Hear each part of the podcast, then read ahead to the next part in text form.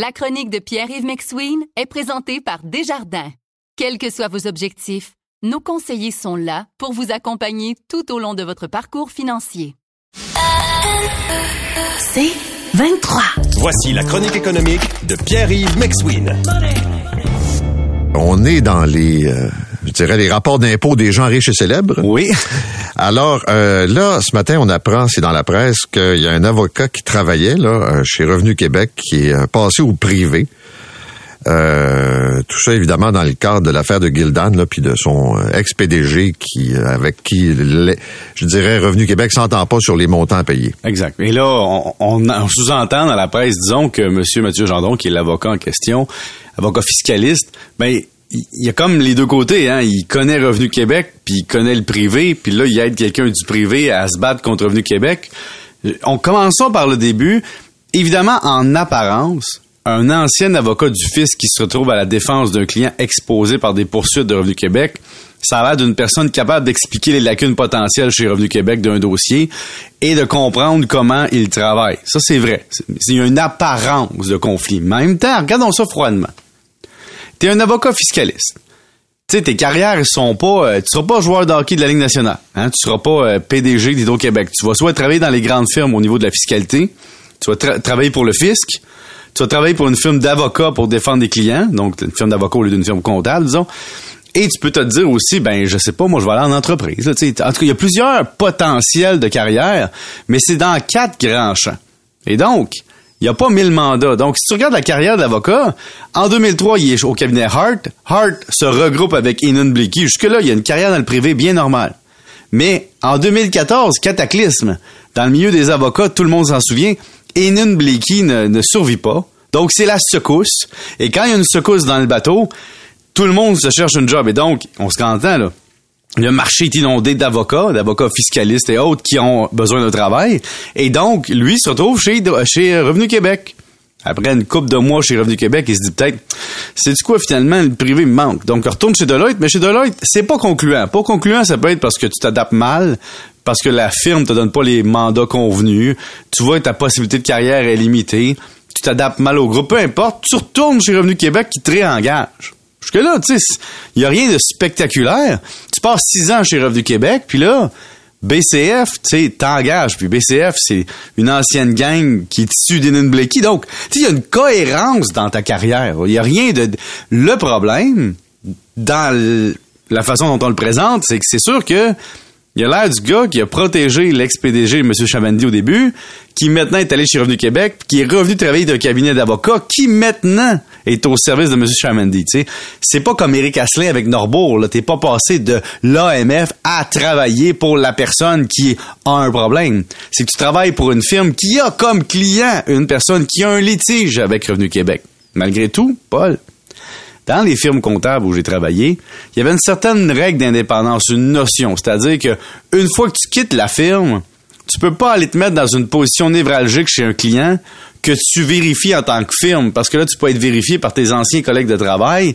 Tu aurais une apparence ou une réalité de conflit d'intérêt. Et donc, quand je regarde les étapes, soyons pratiques, c'est un être humain qui doit travailler maintenant. C'est sûr qu'en apparence, tu vas travailler contre le fisc alors que tu travaillais pour le fisc. Mais si jamais on dit aux gens qui travaillent au fisc, vous avez plus le droit de travailler pour des clients contre le fisc après, c'est comme dire une fois que vous entrez au Mais fisc. moi, la, seule question que je, ouais, mais je poserais comme question, euh, en autant que t'as pas joué dans les mêmes dossiers. Exact. Mais en même temps, même quand t'as pas joué dans le même dossier, il y a toujours l'apparence que Non, ton collègue peut avoir joué j'ai vu des procureurs de la couronne passer au privé, euh, tu sais, devenir avocat de la défense après une carrière ou, Ouais. euh, ou l'inverse aussi. Je t'en donne une coupe, moi, des premiers ministres du Québec, Charret, Bouchard, Chrétien, Mulroney, donc au Canada, au Québec, des anciens premiers ministres qui passent dans des firmes privées. Et on les engage pas pour leur connaissance technique légale, Paul. Hein? On les engage parce qu'ils ont une connaissance de la machine gouvernementale, de la machine corporative, ils ont un réseau de contacts, ils ont une prestance du prestige, puis ils peuvent aller, tu sais, disons, développer des affaires parce qu'ils ont la carrière qu'ils ont eue. Tu Ouais, es- mais ils ont aussi des qualités personnelles de négociateur. Je pense à Lucien Ah Bouchard. oui, tout à fait. Tu sais, Mais, mettons que Lucien Bouchard était très bon en négociation. Il avait une carrière d'avocat avant. C'est ça. Mais Ouais. qui avait pas été premier ministre du Québec, ben, t'as pas la même prestance, Non, non. disons. Tu sais, moi, quand Lucien Bouchard m'ouvre la porte, je vais t'avouer que je me sens comme un petit gars de 12 ans qui regarde son ancien premier ministre. là. C'est c'est quand même ça, quand même. Chronique économique avec Pierre-Yves McSween. Dis-moi un mot sur le salon de jeux à venir, potentiel au Centre Bell. Le PDG de l'Auto-Québec va être avec nous dans les prochaines minutes. Là. Bon, il y a plusieurs enjeux là-dedans. C'est sûr que la taverne euh, 1909, on s'entend que depuis la, la- la mort ou la demi-mort du centre-ville, c'est plus la même chose. Ça, on comprend. Maintenant, euh, au Québec, les touristes sont au Centre. Les, les touristes aussi de Saint-Jérôme, de Drummondville, de Québec. Donc, quand, quand t'amènes un salon de jeu à côté du Centre Bell, c'est sûr que t'encourages du monde qui se rendait pas au casino. Des fois, c'est trop loin. Mais là, c'est à côté, on va aller jouer un petit vin, un petit sang. Deuxième chose, quand tu regardes la réduction de l'offre, on parle de ça. Tu sais, il y a des bars qui ont fermé à cause de la pandémie.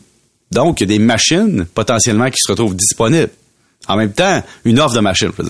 C'est peut-être pas les mêmes, mais c'est pour dire on peut réduire le nombre de machines sur l'île naturellement sans nécessairement en regrouper au centre Bell. Maintenant, il y a beaucoup de bars de quartier qui survivent grâce aux machines. Est-ce que le but de l'Auto-Québec, c'est de transférer ces machines-là dans des bars moribonds et de concentrer l'offre de service au centre-ville? C'est potentiellement bon. Mais quand on regarde les états financiers de l'Auto-Québec, on comprend, là. La section casino et salon de jeu, ça représente 29% des revenus. Mais seulement 17% du résultat net. C'est sûr qu'il y a eu l'effet pandémique, il y a eu des fermetures, des réouvertures, on comprend ça. Une offre limitée en 2022, 2021 parfois, on comprend ça. Mais ce qu'on démontre dans les états financiers, c'est que c'est, le secteur, disons, qui est le moins payant revenu puis bénéfice net. C'est ce qu'on lui a apporté. Donc, peut-être une occasion de dire on va modifier notre offre de casino et de salon de jeu pour s'adapter au marché actuel et permettre aux casinos et salons de jeu de soit survivre ou soit prendre la décision de faire disparaître cette offre-là ou la transformer. Parce que chez l'Auto-Québec, tu as deux concurrents. A, tu as les, t'as les espaces de jeu en zone détenus par des Premières Nations qui sont pas sous le joug de l'Auto-Québec. Et B, tu as les casinos en ligne, les jeux en ligne offerts à l'extérieur du Québec. Et l'Auto-Québec doit se battre contre ça, donc on cherche des solutions constructives, probablement. Merci, monsieur. Salut. Salut, bonne journée.